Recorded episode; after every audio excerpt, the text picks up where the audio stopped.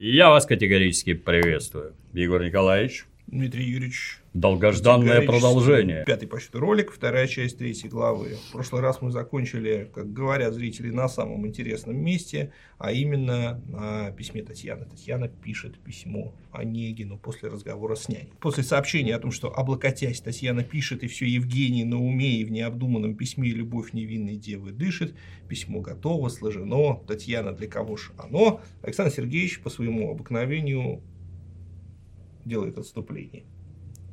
Я знал красавиц недоступных, холодных, чистых, как зима, неумолимых, неподкупных, непостижимых для ума. Дивился я их спеси модной, их добродетели природной, и, признаюсь, от них бежал, и мнится с ужасом читал над их бровями надпись «Ада», «Оставь надежду навсегда», внушать любовь для них беда, пугать людей для них отрада. Быть может, на брегах Невы подобных дам видали вы. Ну, блестящая характеристика, и до сих пор и на брегах Невы, и на брегах Москва-реки, и много где еще можно таких дам видать. Но э, для нас с вами интересно «Оставь надежду навсегда», Всяк сюда входящий. Да, выделенная курсивом. Оставь надежду всяк сюда входящий. Это последняя строчка в надписи на вратах ада из великой божественной комедии Данте Алигьери. Знал ли Пушкин божественную комедию или просто использовал э, расхожий афоризм? Знал, безусловно. Более того, Александр Сергеевич Пушкин, видимо, пребывая в Одессе, в ссылке в Одессе, очень увлекся изучением итальянского языка и вполне сносно на нем читал и даже говорил. Угу. В его библиотеке было около 30 книг на итальянском языке, в том числе и божественная комедия Данте. Так что есть основания считать, что он, ну, во всяком случае, попытался прочесть ее в оригинале. И вообще, а, Италия она была очень привлекательна для Александра Сергеевича. Если бы ему удалось покинуть э, Российскую империю, то наверняка бы он съездил хотя бы одним глазком Италию посмотреть. А, Италия его очаровывала, итальянская опера, итальянская культура. В Одессе, кстати, было очень много итальянцев, он с ними охотно общался. И, конечно, Данте. Данте, а, ну, казалось бы, да, гений Возрождения, поэт, который во многом стоит у истоков европейской культуры, а, но в эпоху Пушкина он получил новое звучание, потому что Данте связывался с теми идеалами свободолюбия, которые были как никогда актуальны именно в 1820-е годы. И, конечно, извините за современное слово, во многом пиарщиком Данте был в эту эпоху лорд Байрон. Вот мы вынуждены обращаться к этой фигуре, потому что Байрон был законодателем мод. Что Байрона привлекало в Данте? Ну, во-первых, схожесть биографий. Байрон видел определенные параллели, потому что Данте был изгнанником из родной Флоренции, проиграв в политической борьбе. А, напомню, что а, Данте был лидером партии белых гвельфов. А, он был изгнан из родного города и больше никогда туда не возвращался, умер в Равенне, где находится его могила. И Байрон тоже чувствовал себя изгнанником. А во Флоренции, в этой, как, его, как он, Дуомо Дель Фьоре, там под него гробница да. заготовлена, но прах никак не перенесут. Да. Да, это вот важный момент. Байрон тоже чувствовал себя изгнанником, хотя и по другим, в общем, причинам. А, Байрон подвергся астракизму в британском обществе из-за скандального развода. А, мы до сих пор не знаем причин его развод с супругой, а, что-то произошло. Угу. Сам Байрон говорил, что причины вполне тривиальны. Возможно, дело в том, что муж и жена просто не сошлись характерами. Но а, ходили слухи, что между ними произошло нечто ужасное. И Байрон проявил себя как какой-то закоренелый развратник. И э, сплетни ходили настолько чудовищные, что отношение к Байрону серьезно изменилось.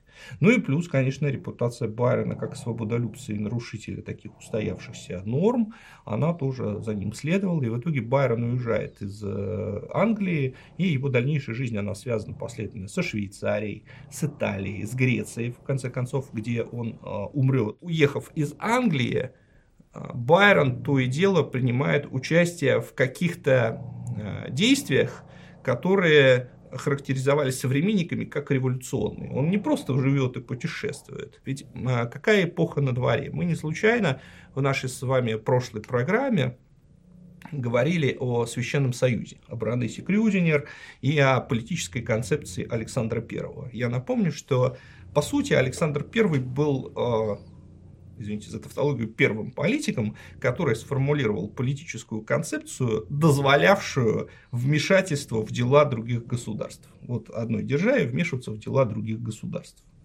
То есть э, а, жандарм Европы. Да, фактически, ну, с точки зрения Александра дело представлялось так, что это не он лично жандарм Европы, а вот Священный Союз, это коалиция, которая э, основана на политической доктрине, которая разрешает этой коалиции вмешиваться в дела в других государств. Правильно ли я понимаю, что, как обыватель, что это не Александр придумал, и это просто политико-экономическая ситуация дозрела до того, что ты вот, например, нам мешаешь, и поэтому мы тебя будем душить, потому что для этого созрела экономика, политика, мы объединились в союз и будем вас чморить, всех, кто нам не нравится. Так? Ну, примерно так, но если конкретизировать э, еще больше, то ситуация была такова. Мир, безусловно, глобализировался. Это, конечно, был не настолько глобален, как сейчас, но уже достаточно глобален, чтобы понимать, что э, события, произошедшие в одной стране, оказывают влияние на другие страны. Ну, потому что об этом узнают, об этом пишут в журналах, идеи циркулируют по всему земному шару и, во, во всяком случае, по всей Европе. И, например, события в Испании, Испания на другом конце Европы. События в Испании серьезно повлияли на декабристов. Угу. Там был полковник Рега, герой наполеоновских войн, который принудил короля Фердинанда к дарованию конституции. А потом полковник Риега был с помощью Священного Союза а, казнен. Священный Союз осуществил под влиянием и по просьбе Фердинанда интервенцию в Испанию, конституцию упразднил, вернул самодержавную монархию, а Риега был повешен. Вот. Но тем не менее, вот э, э, э, образ Риеги, который был широко известен и популярен в декабристских кругах, серьезно повлиял на политическую доктрину декабризма и, в частности, на идею а, кстати, вот вопрос, какую идею, как вы думаете? Нет, не знаю. Очень просто. На идею, что монарха надо убить. Потому что если бы Фердинанда убили, то просто некому было бы приглашать Священный Союз. Вот ведь. Как все просто оказывается. Вот. Некому было бы приглашать Священный Союз. А так Фердинанду оставили жизнь, сделали его конституционным монархом, а он так подло использовал эти свои возможности. Вот. И поэтому Павел Иванович Пестель, он, в общем-то, прямо настаивал на том, что нельзя повторять судьбу Риеги, мы повторим судьбу Риеги, если пощадим э, вот этих вот коронованных тиранов. Угу. Поэтому нужно, нужно э, соответствующим образом с ними, с ними поступить. Ну и попытка Муравьева апостола с юга идти на, на Петербург, это, конечно, попытка повторения марша Риеги на Мадрид. То есть, это прямая копия. Вот Испания на другом конце Европы, но тем не менее образцы испанской борьбы за свободу используются тут у нас на, на э, севере, в Российской империи. Да? И Александр I очень хорошо это понимал. Он, он хорошо это понял, осмыслив опыт Великой Французской революции. Опять-таки, убьют его, если что, лично да, его. Да. И поэтому вот он сформулировал ту стратегию, которую, так сказать, мистическими своими прозрениями окормляла несколько лет баронесса Крюдинер. Да, то есть э, идея Священного Союза, что а, все преобразования, какие бы они ни были, должны осуществляться только волей монарха.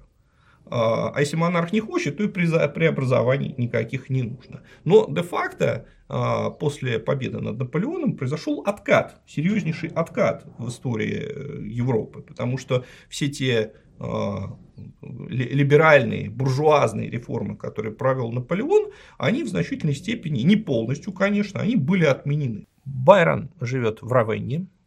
Равенна – это город, который тогда находился на территории Папской области, то есть теократического государства во главе с самим Папой Римским. И там он влюблен в прекрасную девушку. Это его последняя любовь. Зовут девушку графиня Тереза Гвичиоли. Она замужем, а, потом разведется, и ее роман с Байроном будет чрезвычайно бурным, но для нашей темы крайне важно, что она урожденная Гамба. Гамба – это аристократическое семейство, очень древнее, и это семейство состоит в обществе карбонариев, то есть бор борцов за освобождение и объединение Италии. А освобождение от кого?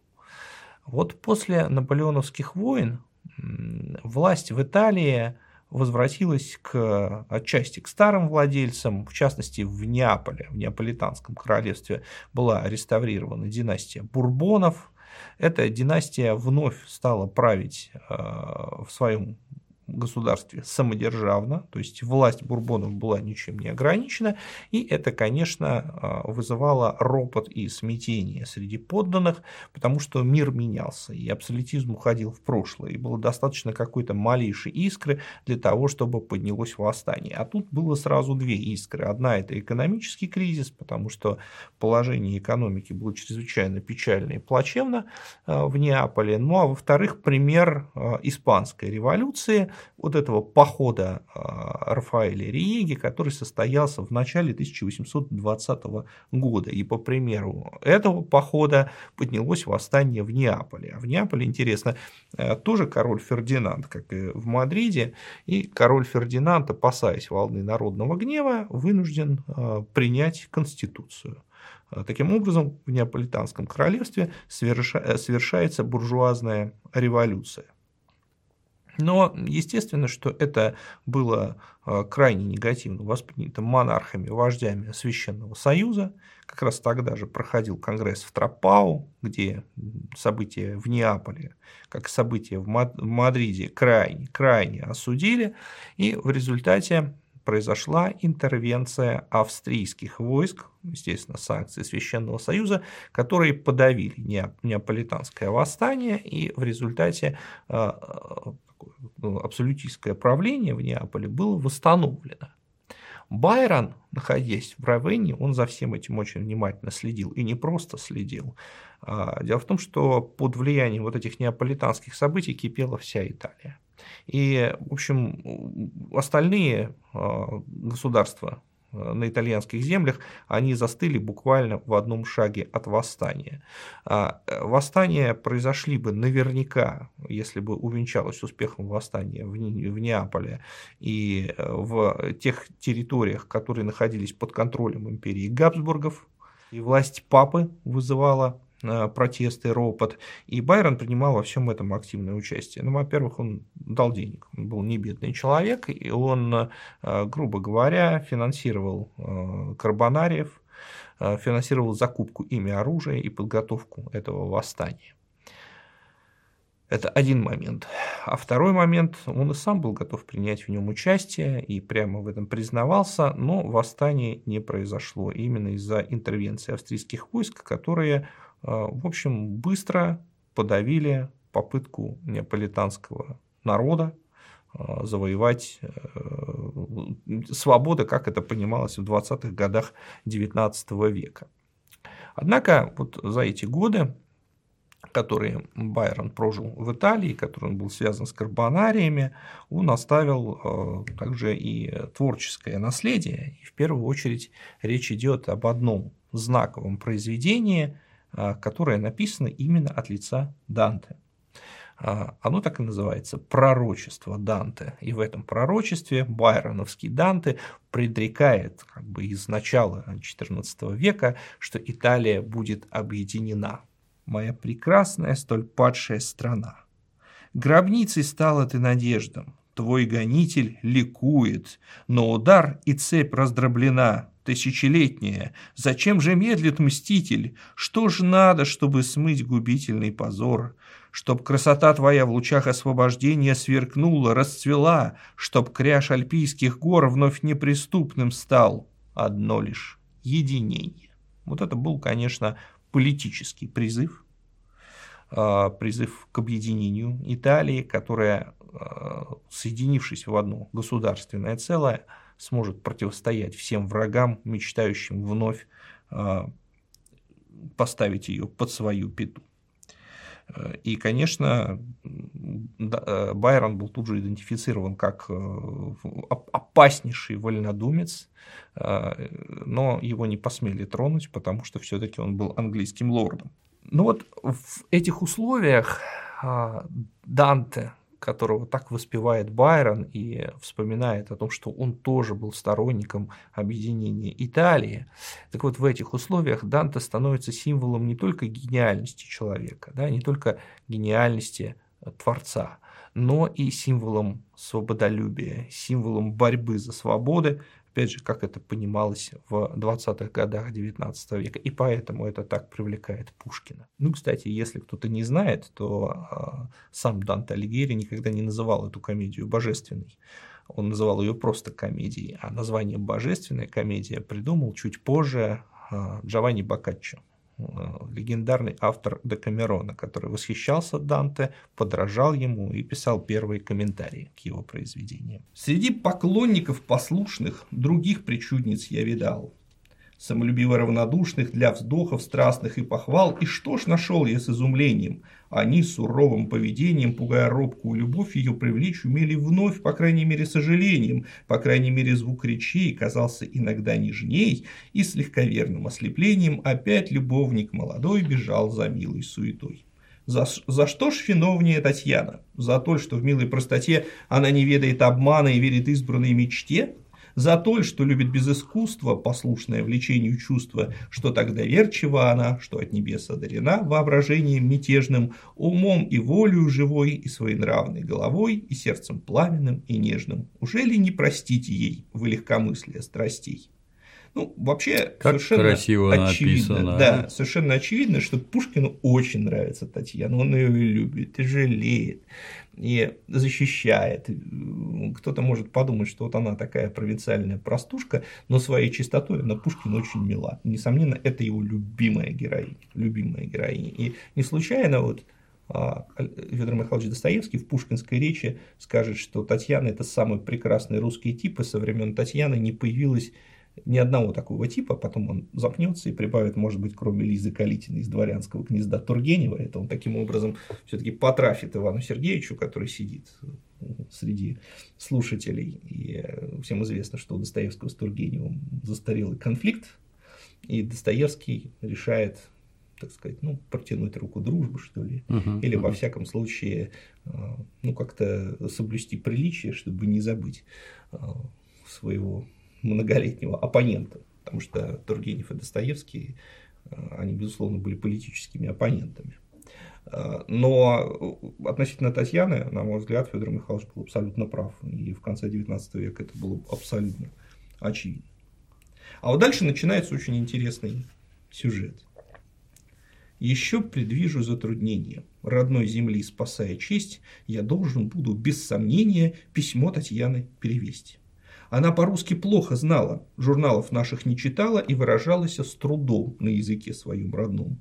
И так писала по-французски. Что делать? Повторяю вновь, до ныне дамская любовь не изъяснялась и по-русски, до ныне гордый наш язык к почтовой прозе не привык.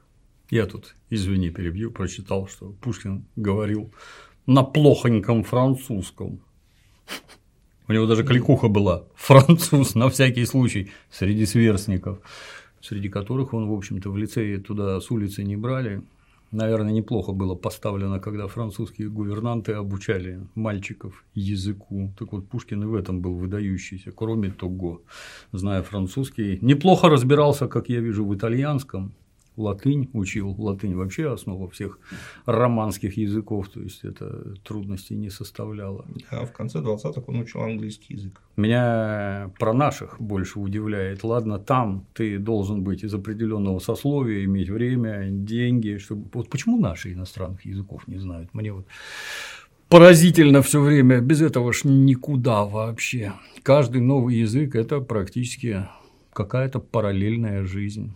Пушкин такое понимал, а мы нынче почему-то нет. Странно. Это вот интересное очень замечание, потому что они имеют прямое отношение к тому, о чем мы сейчас будем говорить. Но сначала оговорка. А кстати, извини да. еще. А вот Лев Николаевич Толстой в «Войне и мире», когда вот эти простыни на французском языке Поди Лев Николаевич сам без Google Translate писал. На... Ну, естественно, нет, но э, до Александра Третьего русская элита говорила на французском языке преимущественно. Просто. И да. Э, только Александр Третий, царь русофил, это поменял. Ну, вернемся к Татьяне. А что означает, она по-русски плохо знала? Конечно, не то, что она не умела разговаривать по-русски. Естественно, она бытовой речью владела вполне письменная речь действительно была э, не развита. Э, почему? Потому что было не так много русской литературы еще. соответственно, по-русски не читали, читали в основном по-французски, и э, литературную речь, воспри... э, литературный язык впитывали э, именно французский. Ну, кто-то немецкий, кто-то английский, но преимущественно французский. Вот все эти романы, которые Татьяна читает, она читает их преимущественно на французском или во французском переводе. То есть это французские романы, или она читает их во французском переводе. Даже если это романы английские. Да. многое, многое английское и немецкое приходило во французском переводе. Ну, я не знаю, допустим, Щелкунчик все прочитали в французском переложении, которое сделал Александр Дюма. И поскольку читали преимущественно на французском, хорошую литературу, то и писали преимущественно на французском, потому что умели это делать. Когда начинали писать по-русски, не находили слов и вставляли французские слова. А, потому что не как пон... профессор выбегал. Да, примерно так. Не понимали, не понимали, какие слова подобрать для выражения тех или иных чувств. А по-французски уже существовала развитая культура для выражения каких-то э, специфических эмоций любви, ненависти, разочарования, и флирта, симпатии и так далее. По-французски был широкий словарный запас, а по-русски это было очень сложно и могло выглядеть коряво, могло выглядеть смешно, Поэтому прибегали к хорошо известному, испытанному, привычному лексикону на французском. А, до ныне дамская любовь не изъяснялась и по-русски, до ныне гордый наш язык к почтовой прозе не привык, почтовой прозе это письма. И далее снова, э, далее продолжаются отступления. Я знаю, дам хотят заставить читать по-русски. Право, страх. Могу ли их себе представить с благонамеренным в руках? Я шлюсь на вас, мои поэты. Не правда ли, милые предметы, которым за свои грехи писали в тайне вы стихи, которым сердце посвящали, не все ли русским языком, владея слабо и с трудом, его так мило искажали, и в их устах язык чужой не обратился ли в родной? Угу. Ну, что здесь надо пояснить? А, благонамеренным с благонамеренным в руках. Благонамеренный – это журнал, а, журнал, который издавал близкий знакомый Пушкина Александр Ефимович Измайлов. Это был орган э, писательского объединения Вольного общества любителей словесности, наук и художеств. Э, в кругу Пушкина к этому журналу относились иронически, угу. во многом потому, что издавался он нерегулярно, и в некоторой степени халтурно. Александр Ефимович Измайлов был человеком, как бы мы сегодня назвали, не то что даже не распорядительным, а, а забывчивым, несобранным, и поэтому а, он мог, задержав, скажем, два номера журнала, издать их под одной обложкой, но толщиной всего с один номер. Вот. А подписчики ждали. И э, Александр Ефимович извинялся перед ними за то, что не вышел журнал, например, такими стихами. Как русский человек на праздниках гулял. Забыл жену, детей, не только что журнал. Молодец. Узнаю себя. Вот так вот. Но, э, кстати, между прочим, к Измайлову не надо относиться уж совсем иронически. Это был все-таки заметный э, литератор, ныне, конечно, уже позабытый, но для своей эпохи достаточно заметный. И а, его высоко оценил такой придирчивый критик, как Виссарион Григорьевич Белинский. В первую очередь, как бы снописца. А, чтобы мы с вами познакомились с творчеством Александра Ефимовича, я вот хочу зачитать одну из его басен. Это достаточно любопытно. Басня называется «Лестница». Стояла лестница однажды у стены. Хотя ступени все между собой равны, но верхняя ступень пред нижними гордилась. Шел мимо человек, на лестницу взглянул, схватил ее, перевернул, и верхняя ступень внизу уж очутилась. Так человек иной на вышине стоит, гордится и, глядишь, как раз на низ летит. Возьмем в пример Наполеона, как сатана с небес, так он слетел с трона. Глубоко. Ну, в общем, Неплохо, оригинальная. Да. Опять же, надо делать скидку на эпоху, да, для той эпохи это вполне себе, в общем, такое Социальное заявление. Социальное да. заявление, да, интерес, интересно. Значит, а, журнал был благонамеренный, ну и здесь Пушкин, конечно, иронизирует, что Мгм, там, мгм. типа, могу ли я себе представить, что кто-то из женщин будет читать этот журнал. Не дай мне бог сойтись на бале или при разъезде на крыльце с семинаристом в желтой шале или с академиком в чепце. Это про женщин, конечно. Что не дай мне бог найти с какой-нибудь ученой, читающей литературу женщиной. И э, считается, что в черновике, правда, самого черновика не сохранилось, но считается, что в черновике было не «иль при разъезде на крыльце», а «иль у Шишкова на крыльце». То есть у адмирала Шишкова, главы общества любителей русского слова, главы архаистов, того самого, который ратовал за использование исключительно русских слов и категорически отвергал э, заимствование слов иностранных. Мы с вами говорили о том, что он требовал заменить слово «калоша» словом «макроступа» и все тому подобное. И вот в этом обществе э, любителей русского слова была одна женщина. Это Анна Петровна Бунина, дальняя родственница Василия Андреевича Жуковского и, соответственно, предок Ивана Алексеевича Бунина. А, Стихи ее прочно забыты, но вообще-то это первый русский поэт. Женщина-поэт, в Мгм. смысле. Первая русская женщина-поэт. С достаточно печальной и очень интересной судьбой.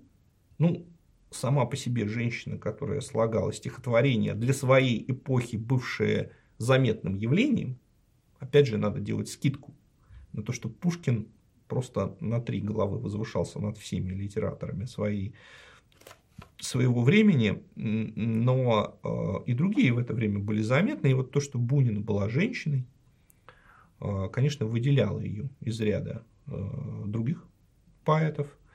И император Александр I лично участвовал в ее судьбе.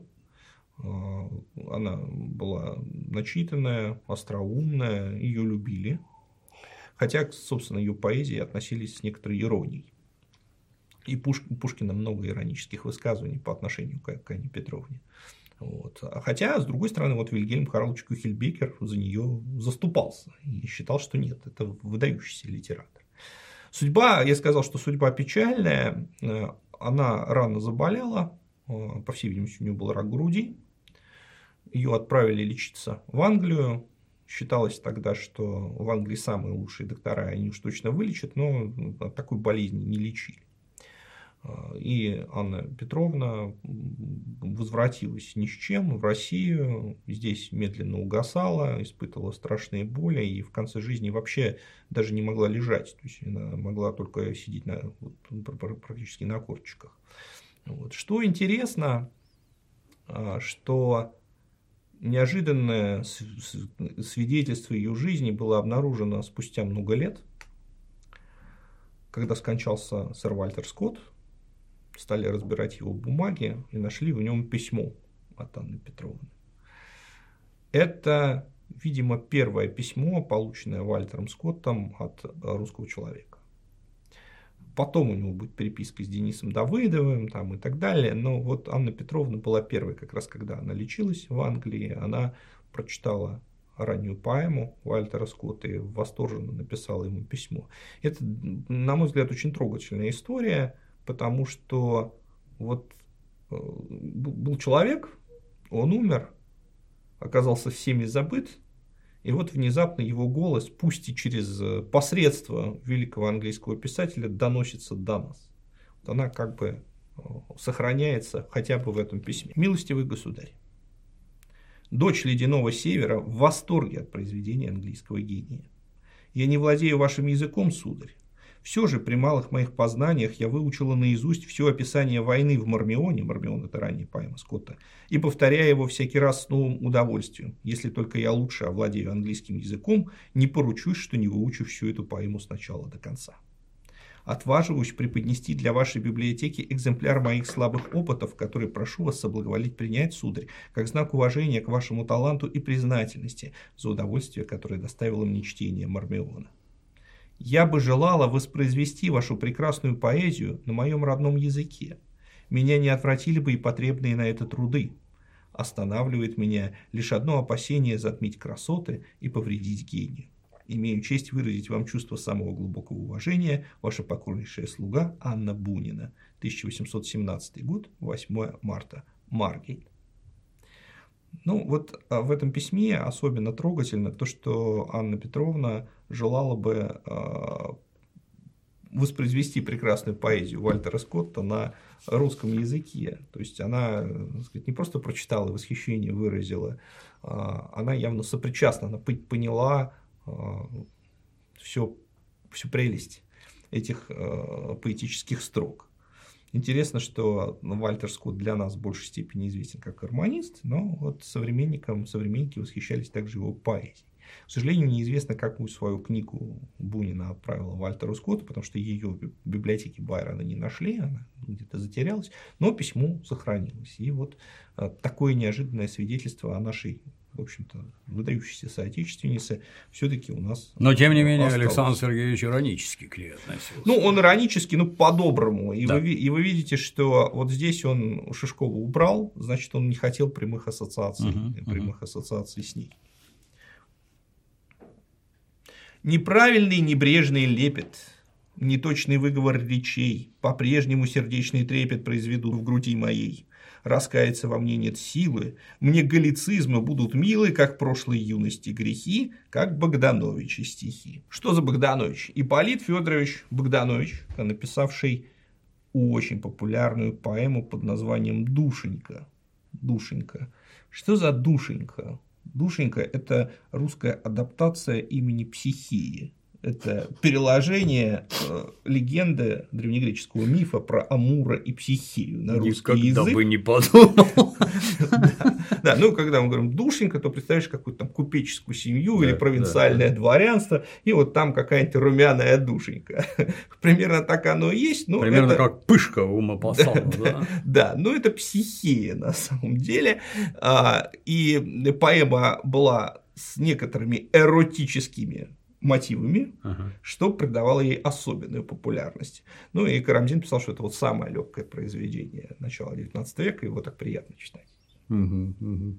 Вот, конечно, э, Пушкин хорошо его знал. Но полно, мне пора заняться пером красавицы. О, Господи.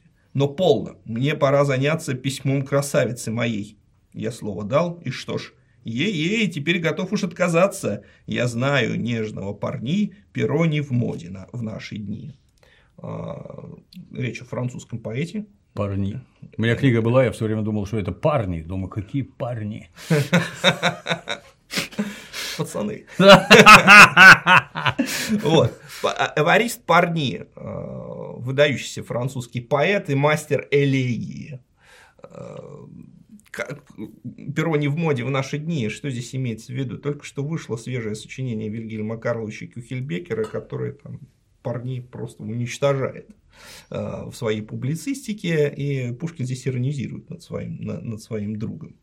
А, и дальше он рассуждает, вот очень интересно. «Певец перов и грусти томной, когда б еще ты был со мной, я стал бы просьбу нескромной тебя тревожить, милый мой, чтобы на волшебные напевы переложил ты страстной девы иноплеменные слова. Где ты? Приди! Свои права передаю тебе с поклоном. Но посреди печальных скал, отвыкнув сердцем от похвал, один под финским небосклоном он бродит, и душа его не слышит горя моего. Про кого здесь? Здесь про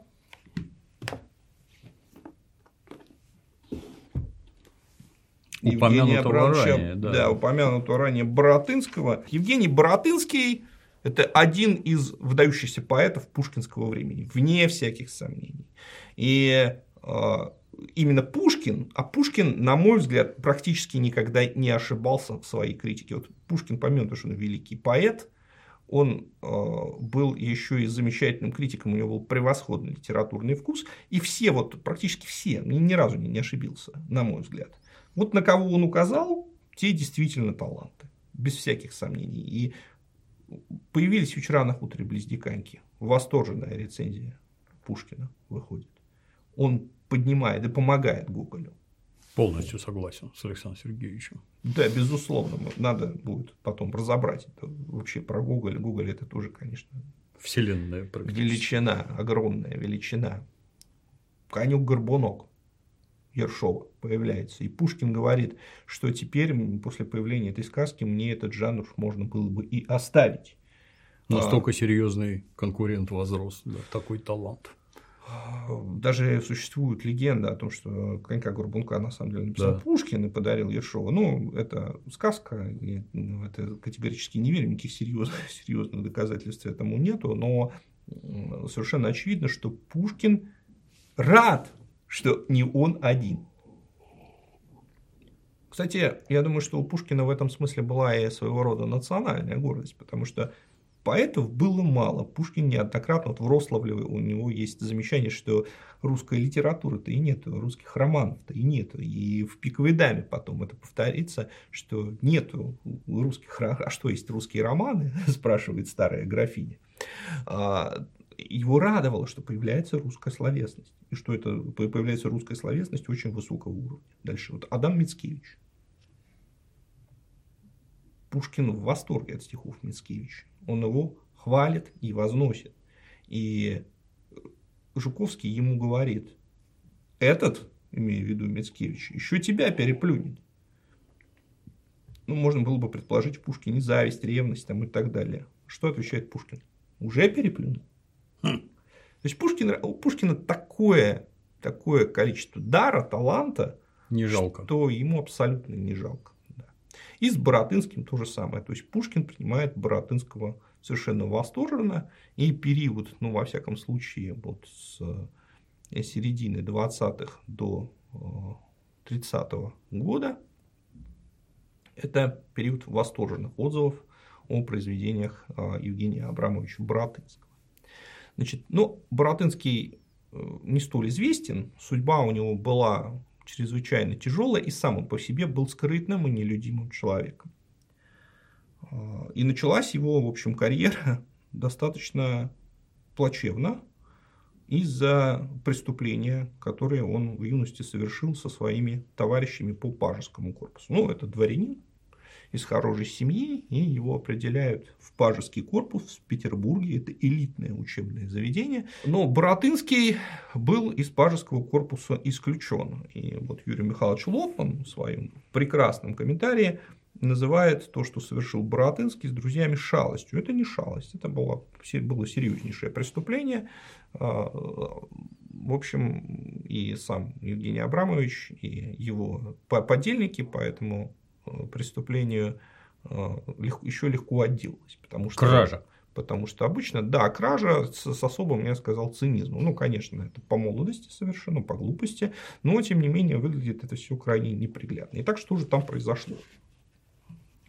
Значит, вот э, есть э, биография Братынского, написанная Валерием Михайловым. Она вышла в серии «Жизнь замечательных людей». Валерий Михайлов крайне комплементарен по отношению к Евгению Абрамовичу, но даже он, в общем, не может умолчать о э, тех событиях, которые развернулись в Пажеском корпусе. И его четвертая глава, посвященная этим событиям, она так и называется «Катастрофа». Сформировалась группа молодых людей, которая считала для себя правила пажеского корпуса, поскольку это заведение, напомню, военное. Мегаэлитное. Да, ну ладно, мегаэлитное, но это военное. Там дисциплина, угу. конечно, с элементами муштры. И у молодых э, людей с сильно развитой индивидуальностью все это вызывало внутренний протест. Тем более, что пошли, они туда были определены, ну, часть из них была определена, определена туда не потому, что хотела, угу. а потому, что это был хороший путь э, для карьеры. Родителям виднее. Да, хороший путь для дальнейшей карьеры. И э, отягощенные вот этими жесткими правилами пажеского корпуса, группа молодых людей, Боротынский еще несколько его соучеников, составили так называемое общество мстителей, в ходе которого, э, в котором, в котором они ну, делали всякие пакости преподавателям. Ну вот. Но помимо этого, они любили вести такой вольный образ жизни, когда, они вводили, когда у них вводились деньги, они да, нужны были деньги. Накупали всяких э, явств, сладостей э, и пировали. Значит, ну и больше всего денег было у их приятеля, который вошел в это общество последним, Льва Преклонского.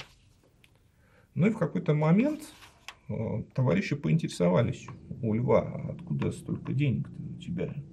И выяснилось, что дело не в том, что родители щедро ассигнуют Преклонского, а в том, что он похитил ключик из, от отцовского бюро, в котором лежат казенные, казенные деньги. А папа его камергер. Ну, Неплохо. То есть занимает э, то есть занимает важное положение, важное положение при дворе. И я так понимаю, на тот момент это просто еще не выплыло что милая крошка ворует казенные деньги. Просто не выплыло еще. Не выплыло совершенно. А потом милая крошка отправилась в Москву навестить свою матушку и оставила своих друзей э, пажей в одиночестве с ключиком, который, по словам Преклонского, мог бы им пригодиться. А тут как раз нагрянуло 16-летие Евгения Абрамовича. Ну, все понятно, что было делать. Значит, в эту компанию входили еще пажи Дмитрий Ханыков, братья Павел и Александр э, Креницына и, собственно, Преклонский, вот их было четыре человека. Ханыков был родственником Преклонского. А Братынского папа Преклонского, соответственно, знал, как товарища сына, и поэтому у него не вызвало никаких подозрений, когда Ханыков и Боротынский пришли в гости. Угу. Ну и, пользуясь золотым ключиком, они пробрались к бюро, открыли его и похитили оттуда 500 рублей и, насколько я понимаю, вещи, на которые они погорели, еще и золотую табакерку. Произошедшее известно из э, рапорта директора корпуса генерала-лейтенанта Клингера на имя императора. Вот это да. Да. Секундочку. Табакерка черепаховая, но в золотой оправе. Все равно деньги, блин. Да. Пажи Си по приводе их в корпус посажены, будучи под арест в две особые комнаты, признались, что взяли упомянутые деньги и табакерку, которую, изломав, оставили себе только золотую оправу, а на деньги накупили разных вещей на 270 рублей, прокатали и пролакомили 180, да найдено у них 50 рублей, кое вместе с отобранными у них купленными вещами возвращены господину Камергеру Преклонскому. По важности такого проступка пажей Ханыкова и Боротынского, из коих первому 15, а другому 16 лет от роду, я, не приступая к наказанию их, обязанностью себе поставляю вашему императорскому величеству все подданнейшие о сем донести. Ну, естественно, это серьезнейший инцидент. Ну, в целом а... молодцы. Сразу условно проплясали по кабакам. То есть, да, даже, наверное, не, не на братву, а сами проездили, прожрали, пропили. Крепкие парни такую сумму-то приговорить? Ну, тут, естественно, нашлись разные жалобники, и Заханыкова ратовала его тетка. А, Преклонский понял, что ключик-то отдал собственный сын, ага. и он сам тоже выглядел в этой ситуации неприглядно. И, видимо, из-за вот этих заступничеств а, пажи были наказаны достаточно мягко ну, на мой взгляд, мягко, хотя тут разные точки зрения существуют, но вот биограф, э, другой биограф Боротынского, Алексей Песков, приводит следующие любопытные факты, что в 1816 году других кадетов Корновича и Мерлина, а это тот же самый год, это все в 1816 году происходит, они украли не деньги и не табакерку в золотой оправе, а 51 пару казенных чулок. Что с ними случилось? Их публично на виду у всего кадетского корпуса высекли розгами и отправили в рядовые. А они дворяне были, надо понимать. Ну, естественно, как в кадетском корпусе, может быть, не, да. не, дво, не дворяне. Я для уточнения, да. да, это, да. А это можно пороть дворян и детей дворянских, нет? Ну, можно? Кадетов можно, да, за вот такие проступки это было разрешено. И отправили в солдаты. Да, то же самое юнкер Абаза за буйство, побои и грубости в том же самом году был пород и разжалован солдат. Какова, этих, их, какова их дальнейшая судьба, этих, известно. Выслужились обратно из солдат. Этих не пароли. Нет, император, конечно, пришел в бешенство. Но это, повторюсь, серьезнейший и достаточно гнусный поступок. Конечно. Тем более среди детей, из которых готовят элиту, безо всяких преувеличений. А вы тут кражонками промышляете. Мягкость, мягкость наказания проявилась в том, что их не выпороли публично. То есть угу. публичная порка – это величайший позор. Причем, который ложится не только на, собственно, кадета, угу. но и на семейство. Да, да. Если твоего сына за кражу выпороли. Ну, это вот это воспитание, вот ты папа, вот ты мама. Да, то есть, и э, естественно, что ну, то, что их не выпороли, это было величайшее снисхождение государя. Но, тем не менее, их исключили из пажеского корпуса и э, запретили поступать в службу, не в военную, и в военную, и в гражданскую. Разрешили только одно – это поступить на военную службу рядовыми. Угу. Вот такое было серьезное э, наказание. Хотя и не радикальное. Да. И, конечно, это психологически Боротынского очень подкосило, и впоследствии он каялся. В частности, у нас есть письмо, написанное им Василию Андреевичу Жуковскому, где он посыпает, посыпает голову пеплом. И Жуковский, а Василий Андреевич был добрейший человек. Он за всех заступался, во всех видел только самое лучшее. И Василий Андреевич писал, он споткнулся на той неровной дороге, на которую забежал потому, что не было хранителя, который бы с любовью остановил его и указал ему другую. Но он не упал. Убедительным этому доказательством служит еще и то, что именно в такое время, когда он был гнетаем, и тягостную участью, и еще более тягостным чувством, что заслужил ее, в нем пробудилось дарование поэзии. Он поэт. И э, Василий Андреевич поддержал, а потом поддержал и Пушкин, потому что Евгений Абрамович Боротынский действительно был талантливым поэтом. В этом нет никаких сомнений. Ну, мы по кражу не одобряем, но да. мы помним наши комсомольские организации. Человек оступился. Наша задача ему помочь и вернуть на путь исправления и сотрудничества с администрацией. С кем не бывает. И император, на самом деле, со временем оттаял и простил я тебе, можно, извини, перебью, а то забуду. Я когда батя у меня в Германии служил, в группе советских войск Германии, у нас там ставка вермахта была, где располагались, так сказать, школа у нас была, где вроде штаб танковых войск был, так нам рассказывали во всяком случае. Вот. И дома, где проживали нацистские руководители, мы, соответственно, в них жили массово.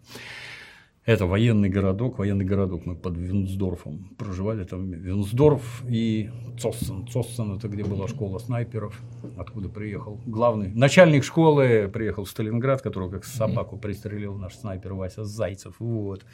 Городок огромный, там рейсовые автобусы ходили из конца в конец. Теперь это, наверное, военной базой назовут. Но я к чему? Во всех, ну, во-первых, это все военное, а, соответственно, там регулярно тревоги и учения, например. И завыли сирены, все отцы подхватились, побежали на службу. Ну, там, как обычно, как сегодня, сегодня до Парижа дошли. Забавно было служить, интересно. Но на случай вот подобных вещей дверь в квартиру, в ней щель, куда почту бросать, с внутренней стороны наверху завернут шуруп или прибит гвоздь, и на веревочке или на ремешке висит ключ от квартиры. То есть ты суешь палец в ящик, цепляешь веревочку, вынимаешь ключ в скважину, открыл, заходи. А как ты понимаешь, для советского военнослужащего попасть в группу войск в Германии, это ты до конца жизни обеспечен вообще навсегда. Просто это главное событие в жизни у любого военного было хаты были набиты барахлом в связи с тем, что Советский Союз это тотальный дефицит, а там очень много чего было, блин. Ну и внезапно обнаруживались группы школьников, которые ходили по домам, совали палец в почтовый ящик, открывали и обносили квартиры просто и без затей, волокли, прятали. Таковых ловили на моей памяти дважды. Но изъятие всего на свете, всеобщий, всеобщее презрение трудящихся и вместе с семьями сразу отправляли в Советский Союз. Но это примерно то же самое, как ты понимаешь, потому что у нас меньше майоров там никого не было, это был штаб группировки, там подполковники, полковники, генералы, и вот у тебя такие дети. То есть оно сквозь века живет. Мы там, это, это старшие классы были, там все уже практически комсомольцы туда-сюда. И вот вам такое лазать по чужим квартирам, пользуясь тем, что это военная необходимость, чтобы ключ был. Потому что, а как тебя эвакуировать, если что, если у тебя все заперто там и прочее. Блин, вот, вот так. Не только в пажеских корпусах процветало. У нас это тоже, можно сказать, был пажеский корпус. Вот. Да. Ну, здесь Пушкин упоминает, что э, отвыкнув сердцем от похвал один под финским небосклоном, он бродит, и душа его не слышит горя моего. Это Братынский слушает в Нешловском полку Финляндии. А, но он уже очень известный поэт. Вот он, здесь Александр Сергеевич упоминает певец Перов. Это отсылка к поэме Боротынского. Здесь не случайно Александр Сергеевич а, характеризует Боротынского как мастера элегии, мастера элегического жанра, и э, ставит его даже над собой. Ух ты. Вообще для Пушкина было характерно вот в этот период э, очень восторженное отношение к Боротынскому, а потом произошла какая-то размовка, э, не, ну, то есть, даже, может быть, это была и не размовка, они разошлись. Об отношениях их судить очень сложно, потому что с начала 30-х годов Пушкин о Боротынском очень мало говорит и пишет. Во всяком случае, перестает писать рецензии на его произведения, какие-то литерат... отзывы о литературе уже не дает. А, а про личные отношения есть несколько упоминаний Боротынского. Но вот в 1936 году Пушкин пишет жене, что мы с ним встретились. Боротынский очень мил, но мы были друг другу как-то холодны. Почему холодно, непонятно. А, после смерти Пушкина Боротынский считался другом Александра Сергеевича, и так о нем описали в литературе, и гром прогремел только в 1851 году, когда Петр Иванович Бартенев, один из первых пушкинистов, записал воспоминания э, ближайшего друга Пушкина Павла Воиновича Нащекина в Москве с крайне нелицеприятным, с крайне негативным отзывом о, не, не о Боротынском как таковом, а об отношении а, об отношении Боротынского к Пушкину.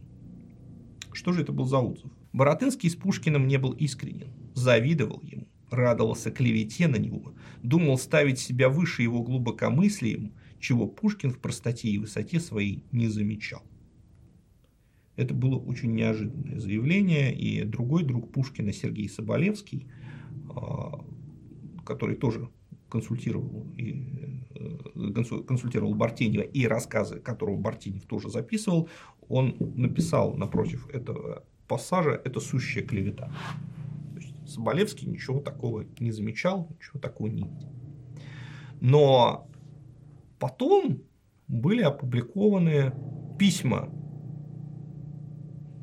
Боротынского к очень известному человеку, одному из лидеров славянофилов, Ивану Киреевскому, своему близкому другу, с крайне резкими и негативными отзывами Боротынского о э, Евгении Онегине и о сказке о царе Салтане. И это побудило некоторых литераторов уже начала 20 века подозревать, что Александр Сергеевич Пушкин вывел Боротынского в образе Сальери в знаменитой маленькой трагедии «Моцарт и Сальери». Этому была посвящена статья писателя Ивана Леонтьевича э, Леонтьева Щеглова, опубликованная в 1902 году, она называлась «Нескромные догадки».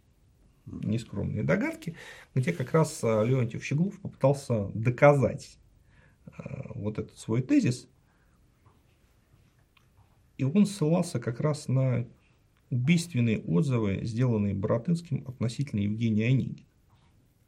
Ну, что это за отзывы? Давайте их прочитаем. Если все, что есть в Онегине, было собственностью Пушкина, то без сомнения я ручался бы за гений писателя. Но форма принадлежит Байрону, тон тоже. Множество поэтических подробностей заимствовано и у того, и у другого.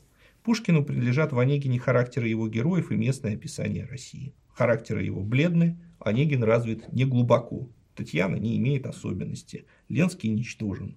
Местное описание прекрасное, но только там, где чистая пластика. Нет ничего такого, чтобы решительно характеризовало наш русский быт. Вообще, это произведение носит на себе печать первого опыта, хотя опыта человека с большим дарованием. Оно блестящее, но почти все ученическое, потому что почти все подражательное. Так пишут обыкновенно в первой молодости, из любви к поэтическим формам более, нежели из настоящей потребности выражаться. Вот тебе теперешнее мое мнение об Онегине. Поверяю его тебе за тайну и надеюсь, что она останется между нами, ибо мне весьма не кстати строго критиковать Пушкина.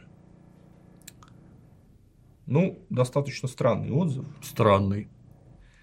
А, я сразу скажу, что я не сторонник версии Щеглова-Леонтьева. Мне кажется, что его опровергает сам факт высокой оценки Боротынского Пушкиным. Пушкин не относился к Боротынскому как к Сальери, он относился к нему как к выдающемуся и равному себе поэту. А, и в этом он, ну, во всяком случае, в том, что Боротынский выдающийся поэт, он не ошибался.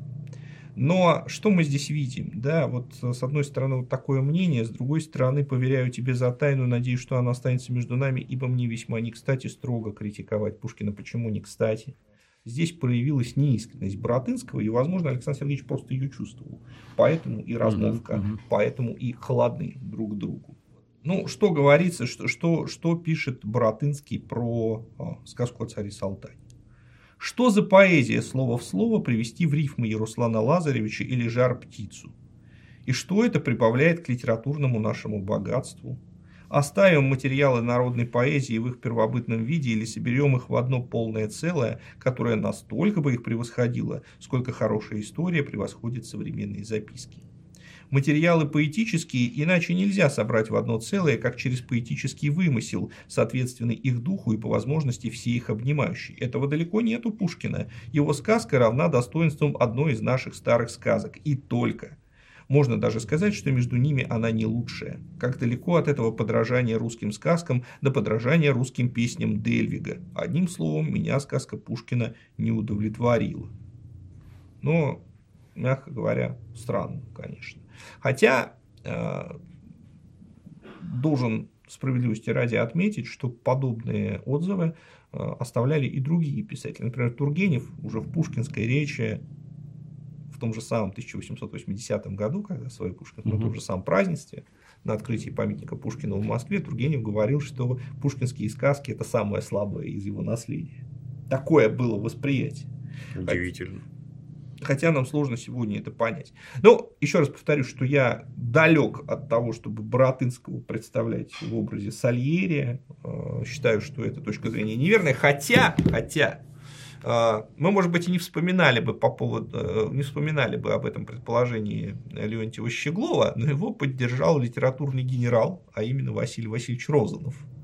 Розанов был страшно популярен в, во времена Серебряного века, он написал статью «Кое-что новое о Пушкине» и поддержал догадку Леонтьева Щеглова. Ну, я думаю, что здесь дело не в этом, а дело в том, что действительно какой-то вот холодок, он же был, совершенно очевидно.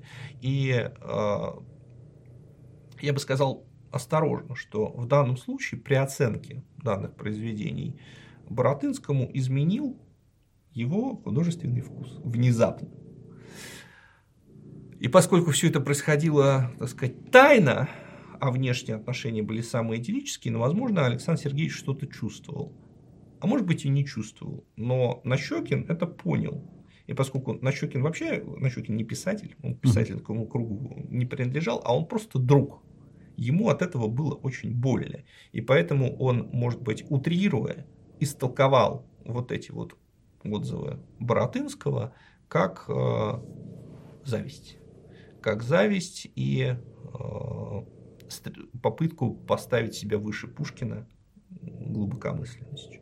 Про сказки я бы от себя, так сказать, собственную догадку. Тогда просто не было детской литературы, по всей видимости.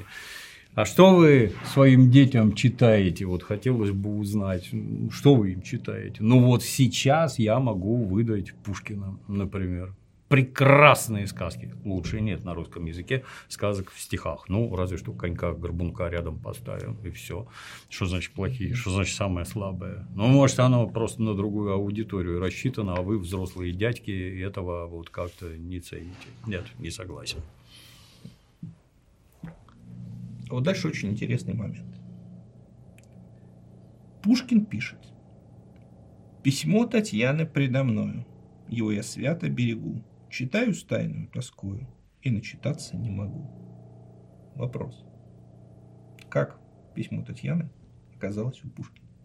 Ну, или если кто-то считает, что это не Пушкин, а рассказчик, uh-huh, еще uh-huh. одна дополнительная сущность, как оно оказалось у рассказчика. То есть Татьяна отправляет письмо Онегину, письмо оказывается у Онегина, а теперь оно у рассказчика. У рассказчика. Лотман не обращает на это внимания. Набоков обращает и пишет, ну, видимо, позже они встретились в Одессе, и Онегин дал Пушкину переписать это письмо. У меня подобная трактовка Владимира Владимировича вызывает недоумение. Ну, мы с вами неоднократно говорили о том, что обнародование подобного письма компрометировало дам. Угу. И поведение Онегина по отношению к Татьяне, я думаю, здесь нет никакого спойлера, все знают, что там будет дальше, да. оно показывает э, Евгения с хорошей стороны, очень мило поступил, как сам пишет Пушкин. Зачем же ему по прошествии времени вот так гаденько э, показывать, пусть и своему другу это письмо, чтобы тот его списал? Какой смысл в этом? Не похоже. И вот какие здесь могут быть трактовки? Я не берусь утверждать, что Пушкин сам вкладывал тот смысл, о котором я сейчас скажу. Вполне возможно, что у Александра Сергеевича в пылу творчества вообще происходило раздвоение на рассказчика и себя. Естественно. Вот, да. и, и, и на автора. То есть, но э, читателю это надо объяснить, потому что не может быть, ну, в художественном полотне не может быть такого, чтобы он, э, с одной стороны, дружит с Онегиным, Онегин добрый мой приятель, а с другой стороны, он смотрит на все это свысока и выдумывает.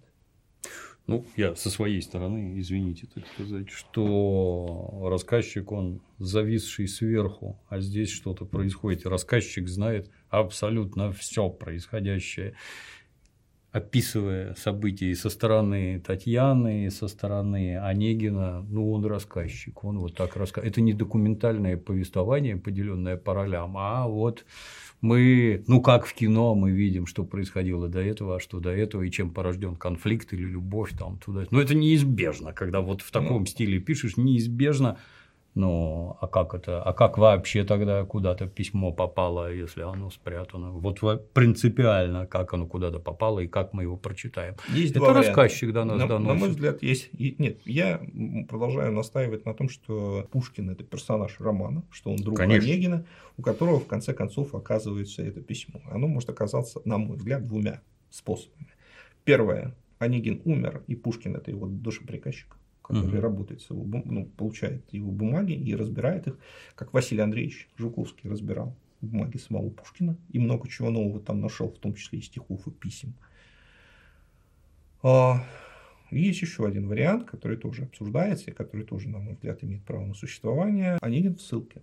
Онегин в ссылке, и э, именно поэтому его письмо в его бумагах найдено автором. Но о том, какой из этих вариантов точнее, мы будем с вами говорить в самой последней программе, когда будем э, предполагать, а что там за вдали свободного романа, да, за той сценой, где автор оставляет Татьяну и Онегина в конце. Значит, кто ей внушал и эту нежность, и слов любезную небрежность, кто ей внушал умильный вздор, безумный сердце разговор и увлекательный, и вредный, я не могу понять. Владимир Владимирович Набоков, комментируя вот этот пассаж, пишет «парни». Ну, то есть, это очень похоже. Но вот неполный слабый перевод с живой картины список бледный или разыгранный фрейшиц перстами робких учениц. Фрейшиц, фрейшиц – это волшебный стрелок, это опера Карла Вебера, которая чрезвычайно популярна в эту эпоху. И э, княгиня Вяземская пишет своему мужу э, в 24 году «Пришли мне ноты Фрейшица».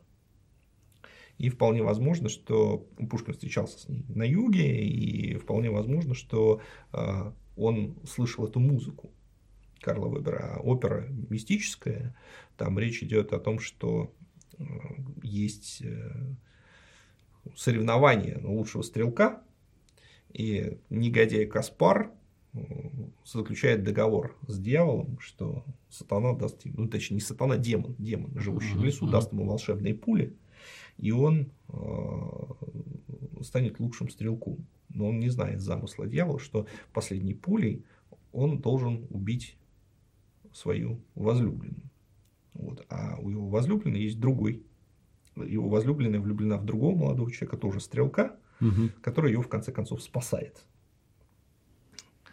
Короче говоря, а, разыгранный фрейшиц перстами робких учениц – это метафора значит, чего-то блестящего, что сделано в бледном подражании.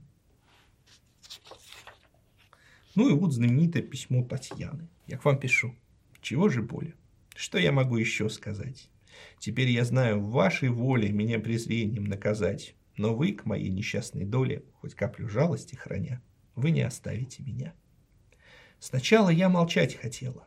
Поверьте, моего стыда вы не узнали б никогда, когда б надежду я имела, хоть редко, хоть в неделю раз, в деревне нашей видеть вас. Чтоб только слышать ваши речи, вам слово молвить, и потом все думать, думать об одном и день и ночь до новой встречи. Но говорят, вы не людим, в глуши в деревне все вам скучно, а мы, ничем мы не блестим, хоть вам и рады простодушно. Зачем вы посетили нас? В глуши забытого селения я никогда не знал об вас, не знал об горького мучения, души неопытные волнения, смирив со временем, как знать, по сердцу я нашла бы друга, была бы верная супруга и добродетельная мать. Другой. Нет, никому на свете не отдала бы сердце я, то в вышнем суждено совете, то воля неба. Я твоя. Вся жизнь моя была залогом свидания верного с тобой. Я знаю, ты мне послан Богом, до гроба ты хранитель мой.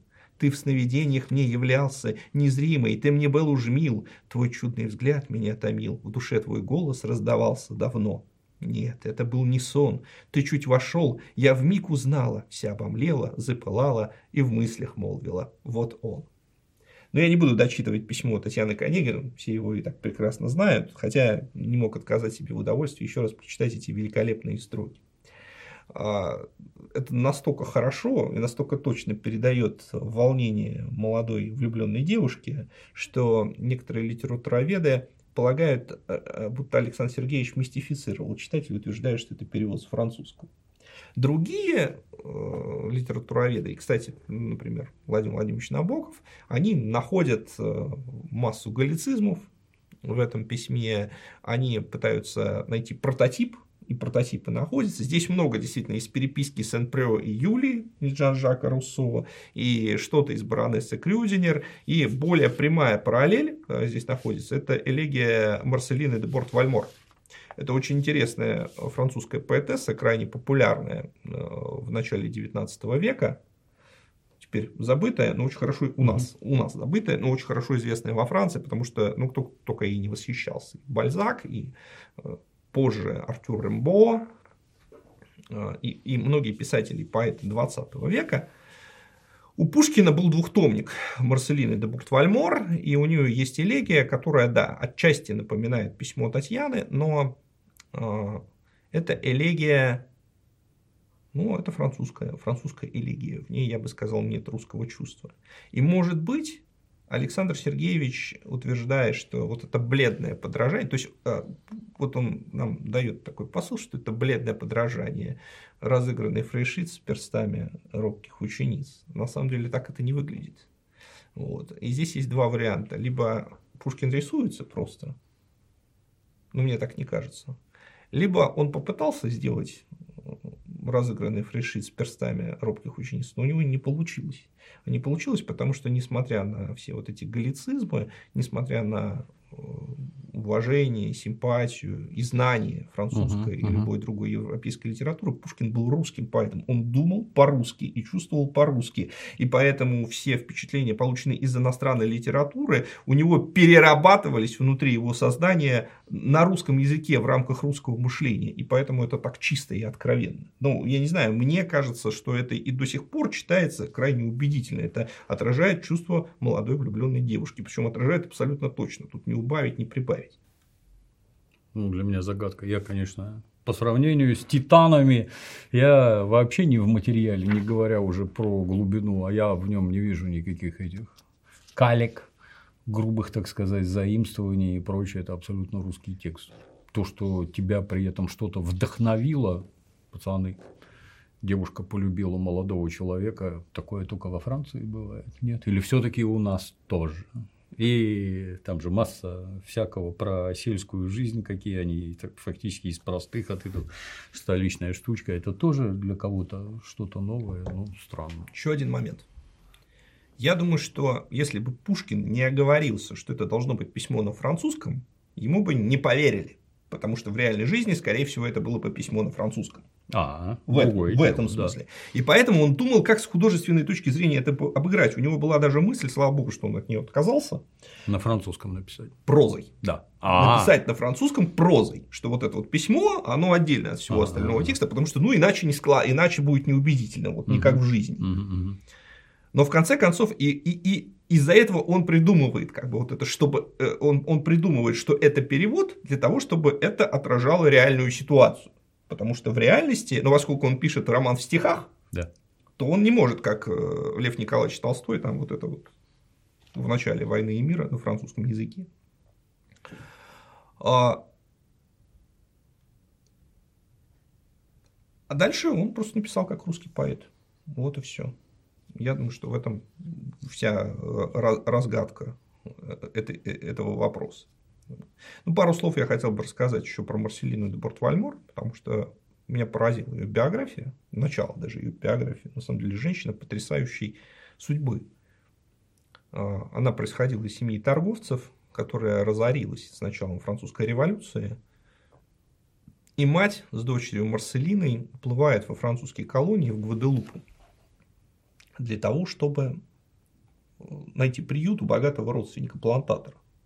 Они туда приезжают, а там бунт рабов, и, условно говоря, дядюшку убили рабы восставшие. Mm-hmm. Дальше мать заболевает лихорадкой и умирает. И Марселина остается одна в Карибском бассейне. Она становится бродячей артисткой, угу. зарабатывает этим деньги. И через полтора года возвращается во Францию. Тут выясняется, что у нее талант, она и актриса хорошая, и поэтесса прекрасная. И вот с этого начинается ее блистательный путь в э, жемчужины романтической французской поэзии. О, очень, очень интересная. Ну вот она, да, жаль, что не написала биографический приключенческий роман. А вообще очень на то похоже.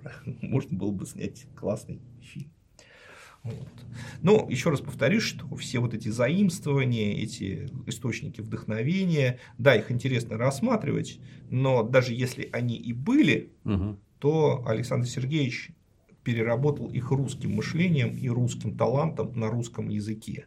И на русском языке это все не выглядит как какое-то заимствование нет. или бледное подобие.